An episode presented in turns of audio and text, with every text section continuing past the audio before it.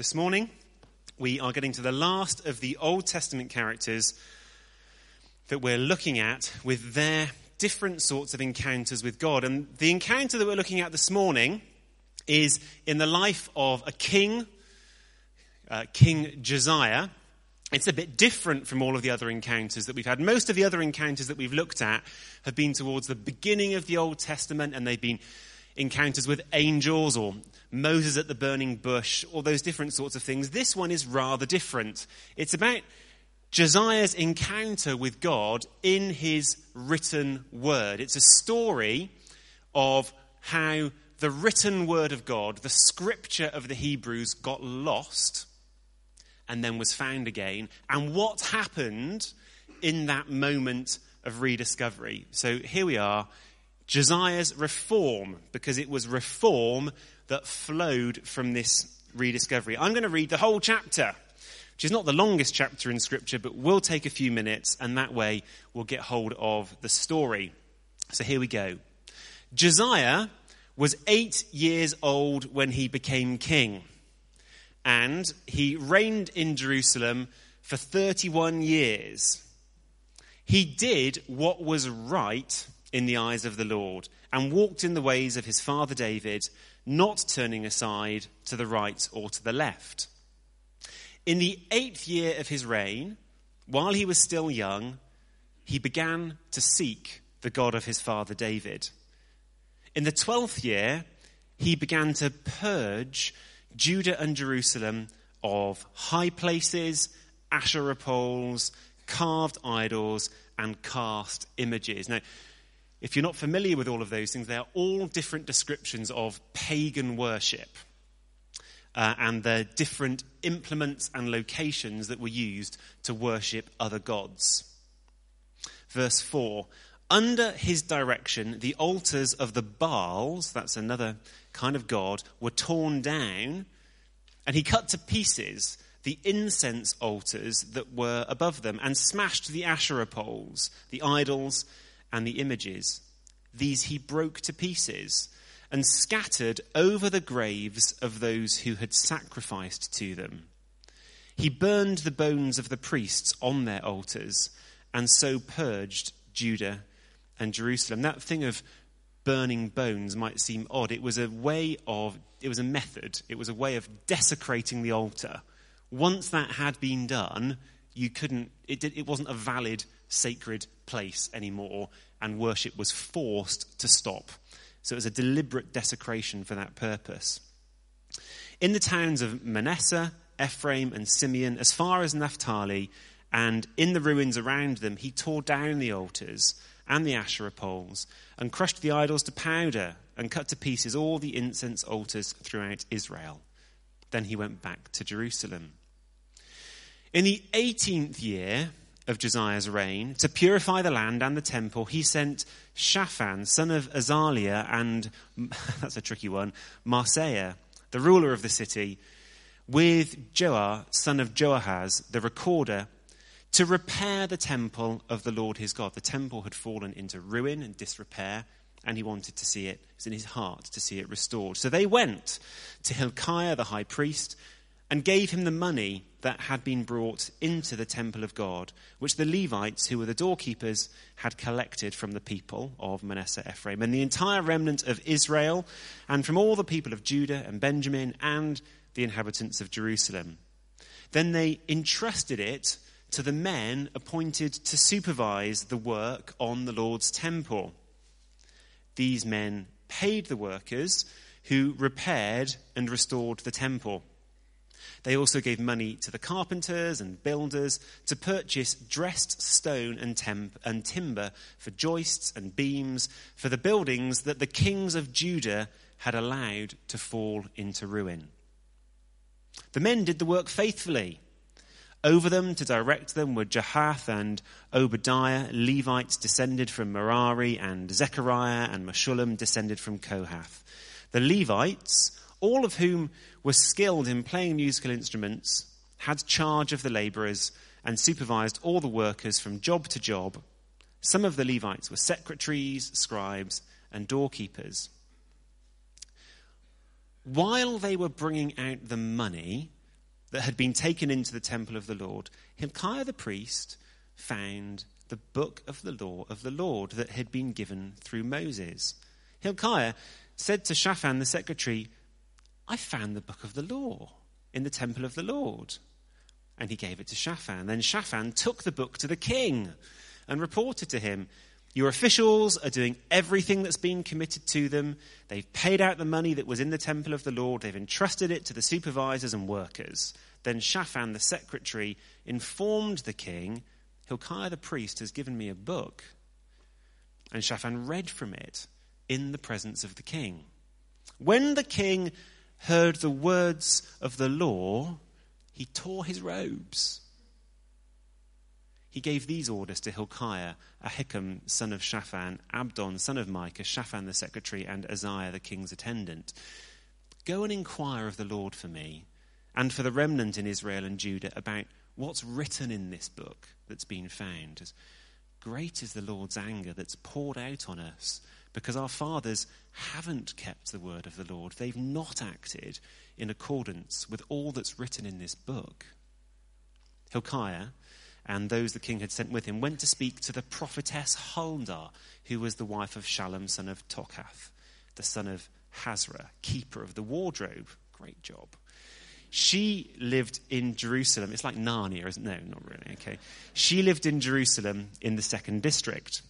Now she said to them, this is what the Lord, the God of Israel, says. Tell the man who sent you to me, this is what the Lord says. I am going to bring disaster on this place and its people. All the curses written in the book that has been read in the presence of the king of Judah, because they have forsaken me and burned incense to other gods and provoked me to anger by all that their hands have made. My anger will be poured out on this place and won't be quenched. Tell the king of Judah who sent you to inquire of the Lord, this is what the Lord, the God of Israel, says concerning the words you heard. Because your heart was responsive and you humbled yourself before God when you heard what he spoke against this place and its people, and because you humbled yourself before me and tore your robes and wept in my presence, I have heard you declares the Lord. Now, I will gather you to your fathers, and you will be buried in peace. Your eyes won't see the disaster I am going to bring on this place and on all those who live here. So they took her answer back to the king. And then the king called together all the elders of Judah and Jerusalem. He went up to the temple of the Lord with the men of Judah, the people of Jerusalem, the priests and the Levites, all the people, from the least to the greatest. And he read in their hearing all the words of the book of the covenant which had been found in the temple of the Lord. The king stood by his pillar and renewed the covenant in the presence of the Lord, to follow the Lord and keep his commands, regulations, and decrees with all his heart and all his soul, and to obey the words of the covenant written in this book. Then he made everyone in Jerusalem and Benjamin pledge themselves to it. The people of Jerusalem did this in accordance with the covenant of God, the God of their fathers. And Josiah removed all the detestable idols from all the territory belonging to the Israelites, and he made all who were present in Israel serve the Lord, their God. As long as he lived, they did not fail to follow the Lord, the God of their fathers.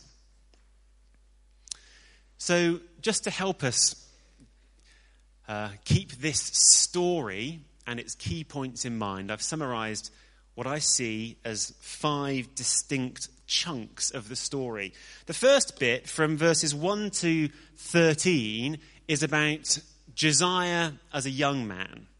The story of this reform took place when he was 24. The bits earlier than that, were when he was aged 16 and 20. And the early story of Josiah's life showed that he had some godly instincts God was already at work in him, causing him to see just how bad all of the pagan shrines were, on the one hand, And also, God put in his heart uh, a lament at the state of the temple in Jerusalem. God put it in his heart to sort it out, to get rid of that which was bad, and to restore what had become ruined. And yet it seems pretty clear that no one in Jerusalem, Benjamin, Judah, whichever, of, ter- however far you pushed it out in the territory of the whole of Israel, there was a prophetess, which was great, but no one knew the book of the law. The book of the law had somehow become so neglected that people didn't even know it was there. It was hidden in some dusty corner in the temple of the Lord, and then suddenly discovered this is the sto- next bit of the story. The book of the law was discovered, and they read it, and they seem to have been shocked by what they read. And this talks here in the scriptures about the book of the law, the book of the covenant, and the shock that they would have, we know would have hit them was that although they knew it wasn't right to follow these other gods, the book of the law laid it out very clearly. As Graham said earlier, God said, uh, Do you want to choose death or choose life? Choose life. The content of that, the detail of that was choosing death means you choose to follow other gods who have no real life in them.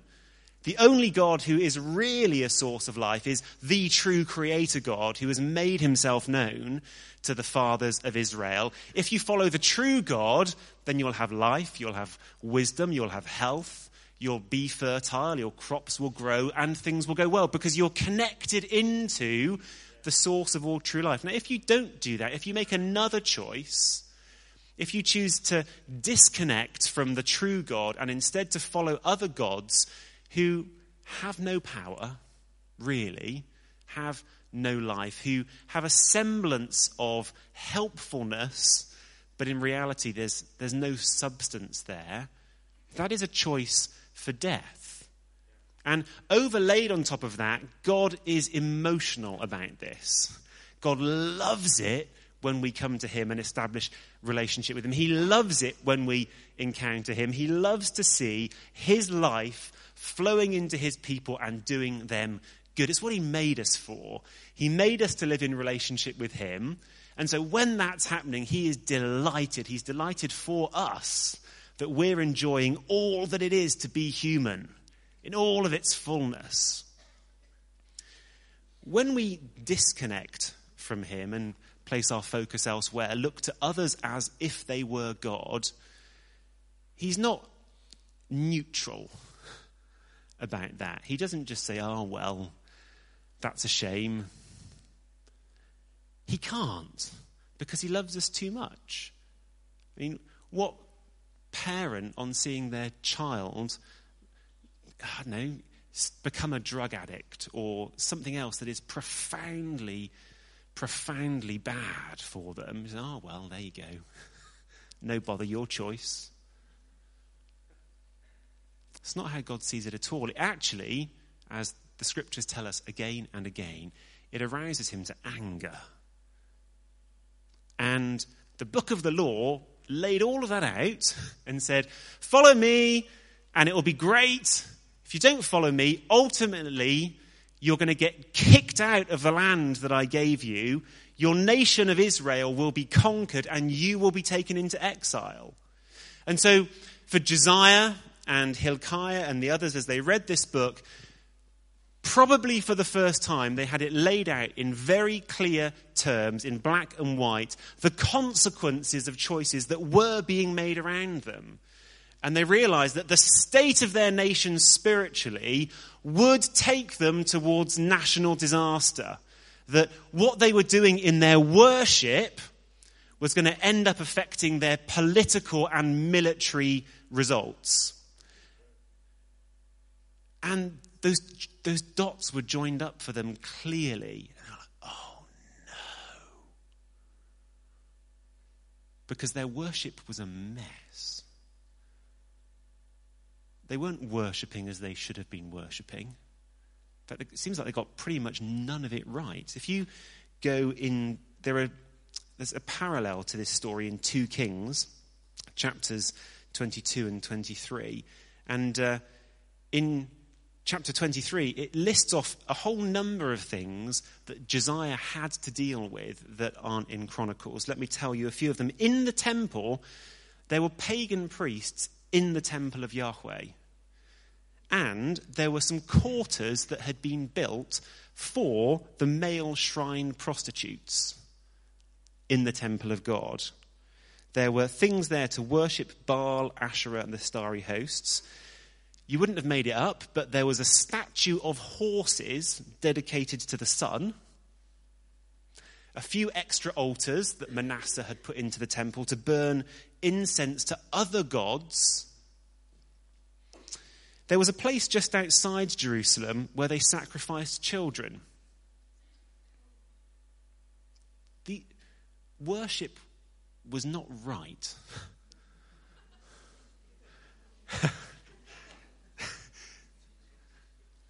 uh, and but what they there were some godly people in Israel who they knew this stuff wasn't right. But what the book of the law made clear to them was that there would be consequences. There would be political, national consequences that would change all of their lives. There would be widespread social consequences arising from the nature of their worship. So the next thing was that Josiah was gutted. We would probably say that rather than tearing. Uh, has anyone ever torn their robes? Our, um, our youngest daughter at preschool this week um, had one of her friends come up to her, also three years old, and said, Can I cut your trousers with scissors? And Eleanor, our youngest, said, Yes.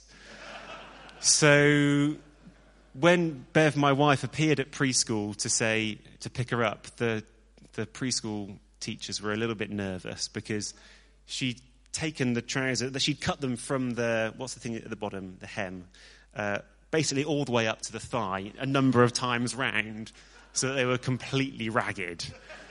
Um, and, and, and, actually, Eleanor was quite delighted. She thought, oh, she's done a wonderful thing. So, probably most of us have got a story of having done something similar when we were wee, um, but maybe don't tear our robes quite so often now. But it was very much then a sign of sorrow.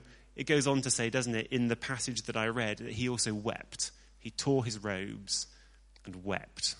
So Josiah, on seeing this, on reading the word, was gutted and sorrowful. Uh, there was actually a very concrete result of his sorrow. The exile that was promised for people who don't worship properly, the exile was still going to happen, but there was a new promise that came prophetically for Josiah from the prophetess. It's not going to happen in your lifetime. It will happen, but you yourself, because of your humility, will experience a different future, not of exile, but instead of peace. Now, that's quite a significant thing. Because sometimes when we read lots of words and there's lots of talk that goes on, we can sometimes think that it's all just a matter of words. Perhaps it's just a game of words. Some people have got some words and some people have got others, and we all talk a bit, and there you go. But what this chunk of the story tells us is that individual responses to God's written word affect reality. Our future reality is shaped and determined by our response to these very special words. Lastly, we read more of how Josiah began to follow the law even more closely. There was something about this encounter with the written word of God that gave him the confidence to address some of the pagan, uh, uh, immoral stuff that even to that time he'd not addressed. Stuff like the child sacrifice going on outside the city, he'd not addressed up to that point. Dealt with some things, not dealt with that. But it tells us in 2 Kings that following this reading of the law, he was able, somehow got the courage or the conviction to deal with that and several other things that had actually been in It talks of him removing a pagan place of worship created by King Solomon, which was 300 years earlier. 300 years of in the life of Jerusalem kings, priests, people living in the city, and they just got used to the fact that Solomon set that one up. And there you go. Josiah, after reading the law, even gained the confidence to deal with that. And not only did he do a more thorough job of removing what was wrong, but also did a, a, whole entered into a whole new season of doing what was right. It says in the next chapter of 2 Chronicles, you'll probably find, if you've still got your Bible open, that it's entitled Josiah Celebrates the Passover. They got on with a festival that God, was a festival that God had ordained, festival of the Passover, that had also fallen by the wayside. People had forgotten what that was about. They got back to it. And it says in chapter 35 that uh, it was celebrated in, it said, the Passover, verse 18, had not been observed like this in Israel since the days of the prophet Samuel. That was 350 or so years before. There was like history making changes that went on as a result of Josiah's reading of the law. So there's the story. I've, there's five different points there. What I'd like to do is offer you three specific things that we might take away that might affect our perceptions of the Bible as God's written word and how we interact with it. The first of them is these three ways. Okay, the first of these is to recognize that the Bible brings revelation. By revelation, I mean that there is some aspect of that, of reality, that we did not previously see that now we do. There's a genuine discovery of some. I don't just mean something that is meaningful to me. I don't just mean I have a good moment when I enjoy something that I read. We're really talking about something much more substantial than that. We're talking about the way in which none of us have a complete grasp on reality. And reading the Bible and hearing teaching that's based in the Bible has this power to open up to us reality that we didn't see before. And uh, I know that many of you will have had those moments when it's like it very much like a light coming on and illuminating what was previously unseen to you. I was just reflecting on this in the last few days and thinking about one of the times when I experienced that for myself. One of them things that I had been taught from the Bible growing up is from a few words of Jesus in the Sermon on the Mount, where he says, You are the salt of the earth and the light of the world. And I'd always been taught that to be the salt of the earth was about two functions that salt plays in our lives. One of those is that it brings flavor to things, and the other of those is that it preserves, it's used to preserve things.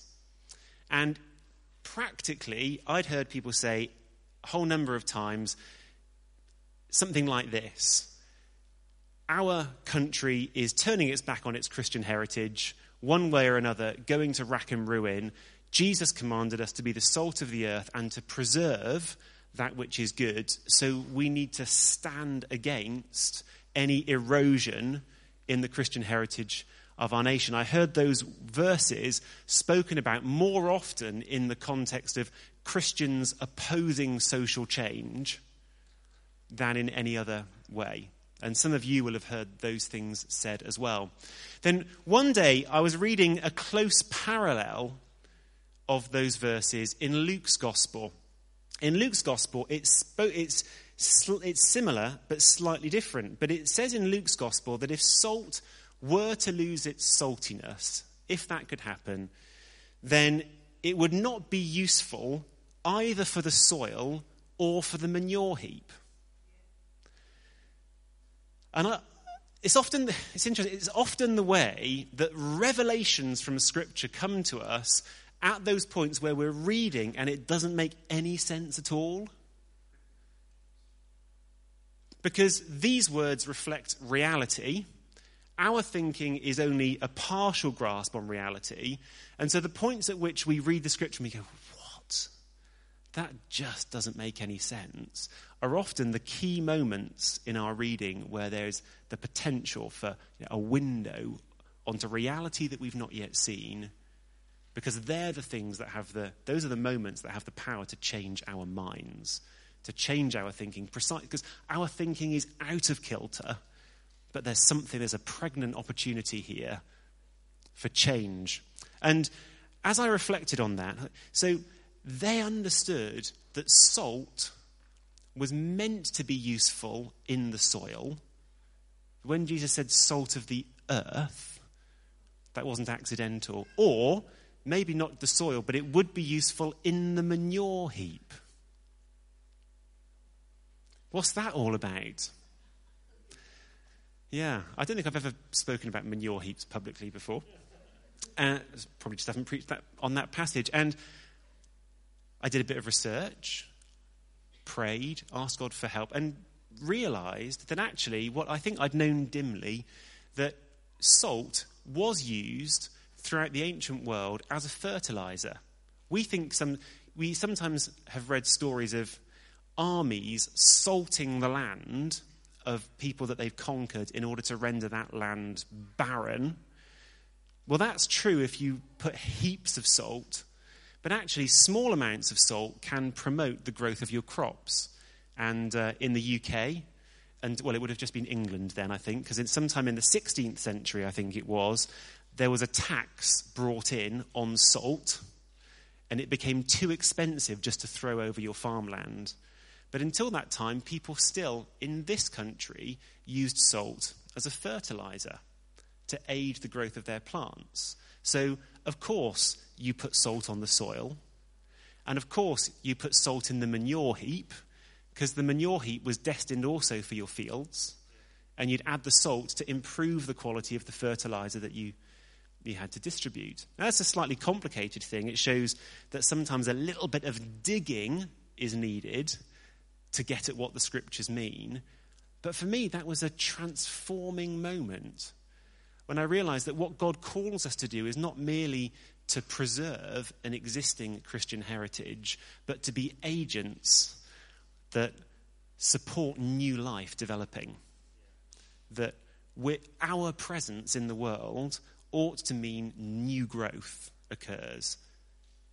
Praise God, He does sometimes help us to care for and sustain existing heritage, and I'm not belittling that in any way.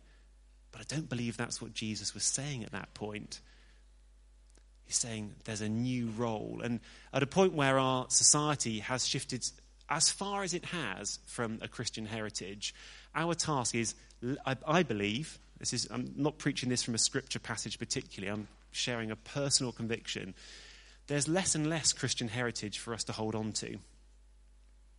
But there is ever more opportunity for us to build and grow new things that contain the life of God, and that will be the future Christian heritage of our children and our grandchildren.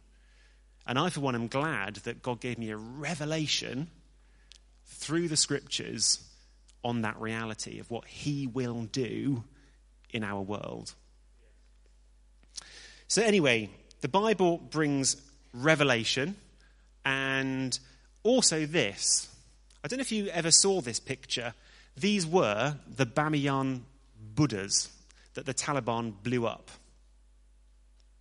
When the Taliban took over a chunk of Afghanistan, there's massive Buddha statues in the cliff, and they blew them up because they were pagan idols. I put that picture there because that was perceived as a most illiberal act, an act of cultural transgression, demolishing someone else's culture in an entirely wrong way. That's how the story was reported. I put it there just because it helps us be honest about the fact that what they were doing there is what Josiah did in the scriptures.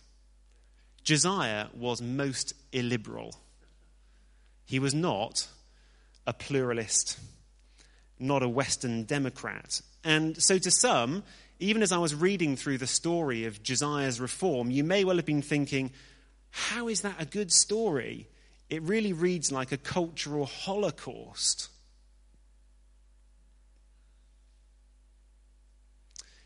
the reason that. Huh, the reason that the scriptures don't interpret, we don't interpret the scriptures that way, is an understanding of this bigger and more significant backdrop that the death toll and the annihilation that what would have been what was eventually a re- almost total cultural annihilation of exile of conquest and exile was much more profound than the desecration of some shrines and the, ki- the killing of their pimping, child murdering priests. There's a bigger picture than just the one that we might focus our eyes on. There's a reality, a true reality, into which Josiah had learnt to move the society in which he was living. Let me put this slightly differently.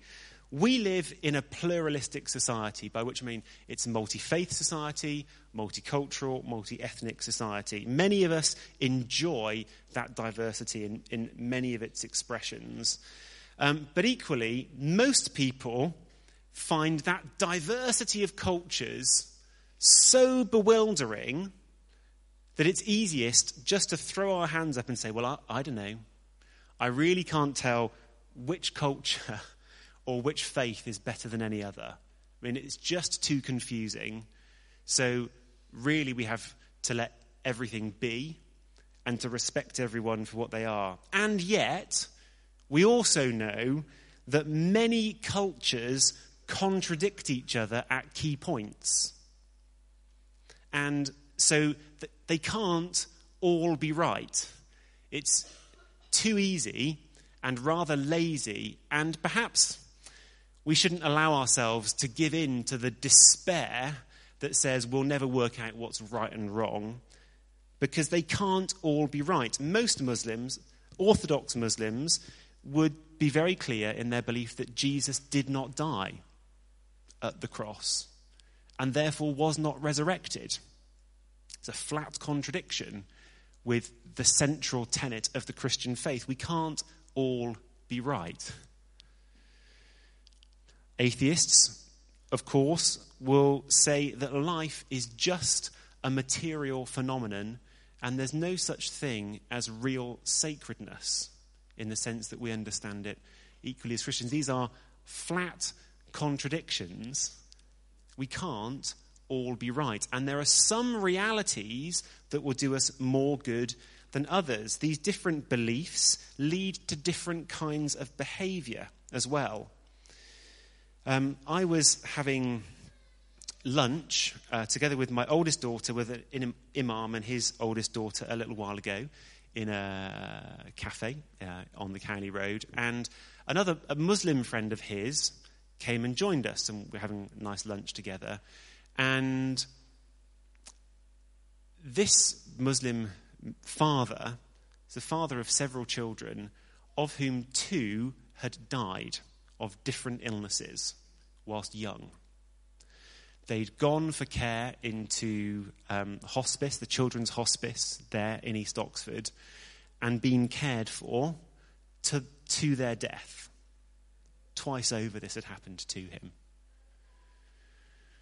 He said to me, In all the time that I was there, uh, no leader from the Muslim community came and visited me at all.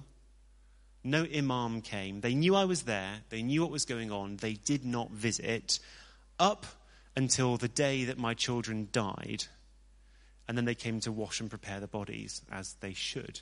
He said, But all that time, every single day, a Christian leader, a vicar, came in and asked us how we were and offered to pray with us every single day.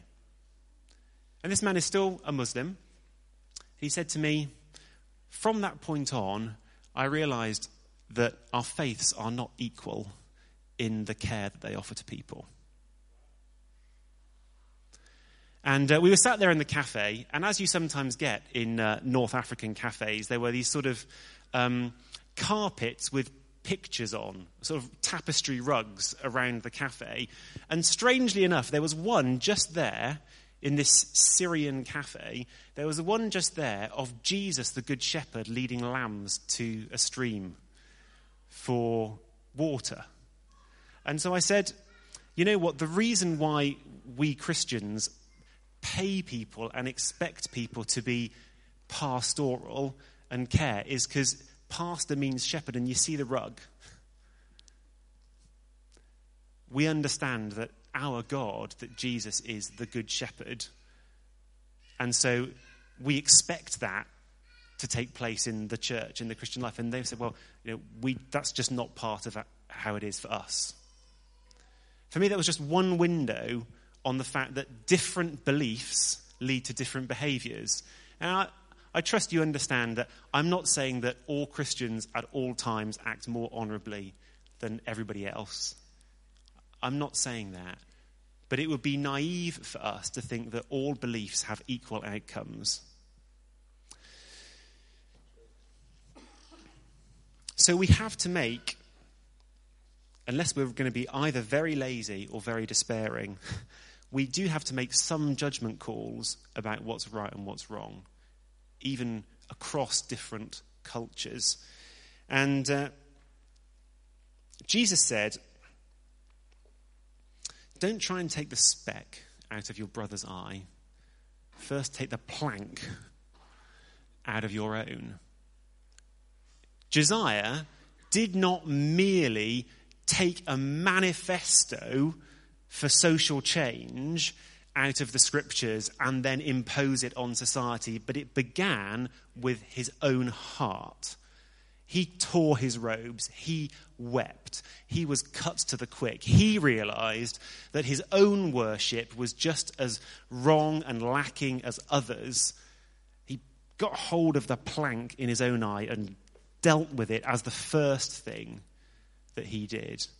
Now, I've spoken several words that speak about change in our society, but that's not where God wants us to start.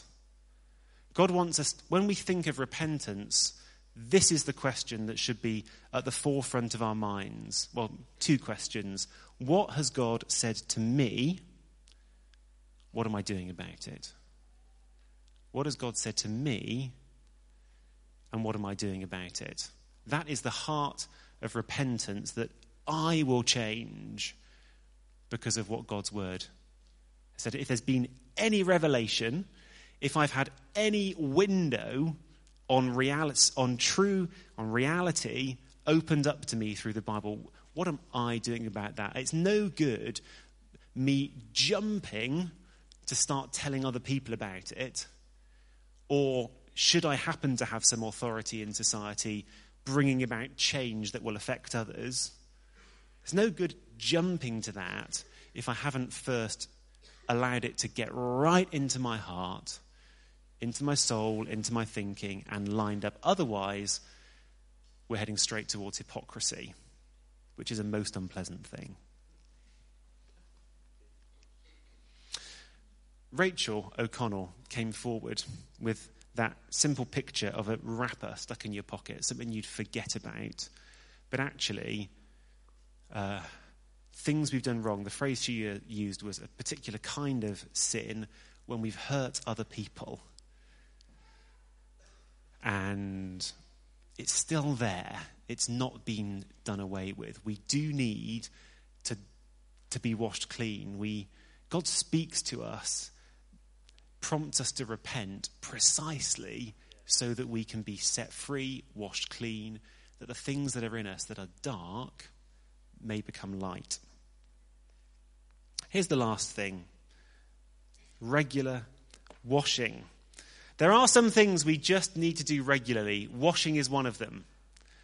Uh, mowing the lawn. If you don't mow your lawn often enough, it turns into a non lawn uh, you get brambles and all sorts of other things instead. It's, it's not a lawn anymore. Concerning the scriptures, part of the law of Moses in Deuteronomy chapter 6 was this Love the Lord your God with all your heart and with all your soul and with all your strength. These commandments that I give you are to be on your hearts. Impress them on your children. Talk about them when you sit at home and when you walk along the road, when you lie down And when you get up, tie them as symbols on your hands, bind them on your foreheads, write them on the door frames of your houses and on your gates. Which tells us that engagement with the written word of God is not meant even to be a weekly activity, but an everyday activity. I mean, if this was written today, this would probably land with things like reading your children Bible stories before they go to bed, sticking post it notes up with references to scripture on, buying some of that kind of um, Christian tat from a Christian bookshop that's got meaningful words from scripture in it, even if it's got a picture of a kitten next to it.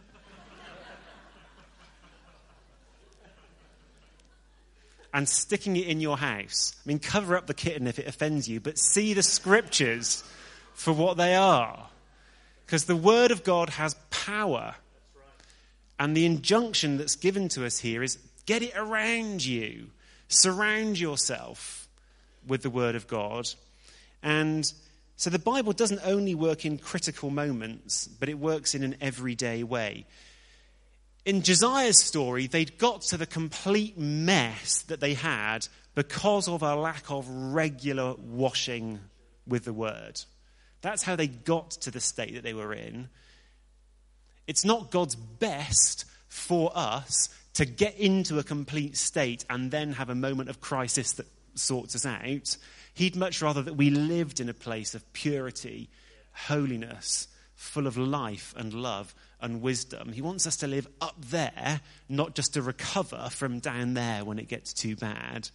And there's a regularity that he offers to us. The, praise God, we have the written word available to us. We can read it every day. In Ephesians chapter 5, it says, Christ loved the church, gave himself up for her to make her holy. And then this phrase, cleansing her by the washing with water through the word. I love that phrase. Hope it lands for you as well. Washing with water through the word. That's what I chose this picture for two reasons. It's a picture of water and washing, but also I've just this time last week I was in India. I was in India for ten days, and um, this lovely Indian girl here, and part of the trip that I went on with Steve Thomas, we went to visit a theological college. This is the the Indian Pentecostal Church it's, is India's largest Pentecostal denomination, and we have a special relationship as a church here with their largest theological training college. So it's quite a privilege to be their friends. Um, but in many ways, despite having the label of being Pentecostal, though that denomination now, in many, many places, has fallen some distance in their experience of the life of the Spirit.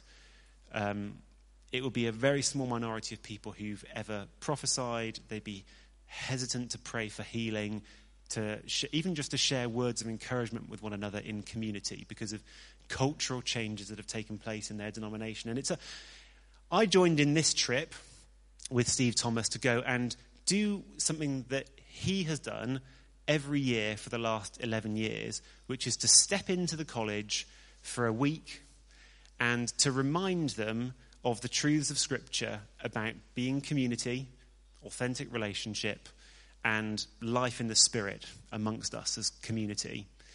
And uh, then bringing that to life by prophesying over people and praying for people and seeing and praying that people would start to experience gifts of the Spirit for themselves and you know, the, just the delight of seeing people astonished that God gave them a word to share with someone, or that God gave them a word of knowledge and their friend has got healed, and all that kind of stuff.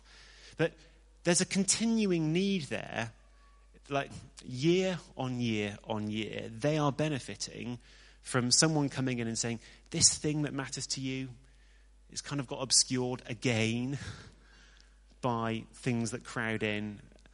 Let's just wash that away. Let's wash it away and get back to those things that really matter. We only get to do that there once a year. Thankfully, others help them in other ways. But that's the kind of thing that God wants to do with us, and not just once a year. He wants to come and wash us day by day with His word. So I have three questions on which to finish. I'm going to stop I'm going to invite you to take a moment to be quiet and to reflect on these three questions, and then Graham's going to do what seems good to him and the Holy Spirit. So they're these really simple questions. How much will you read your Bible? My prayer is more than you did.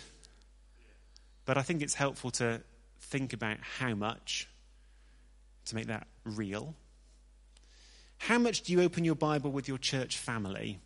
Whether you're meeting a missional community, an Emmaus group of students within the student missional community, different places that people gather, how much do you open your Bibles?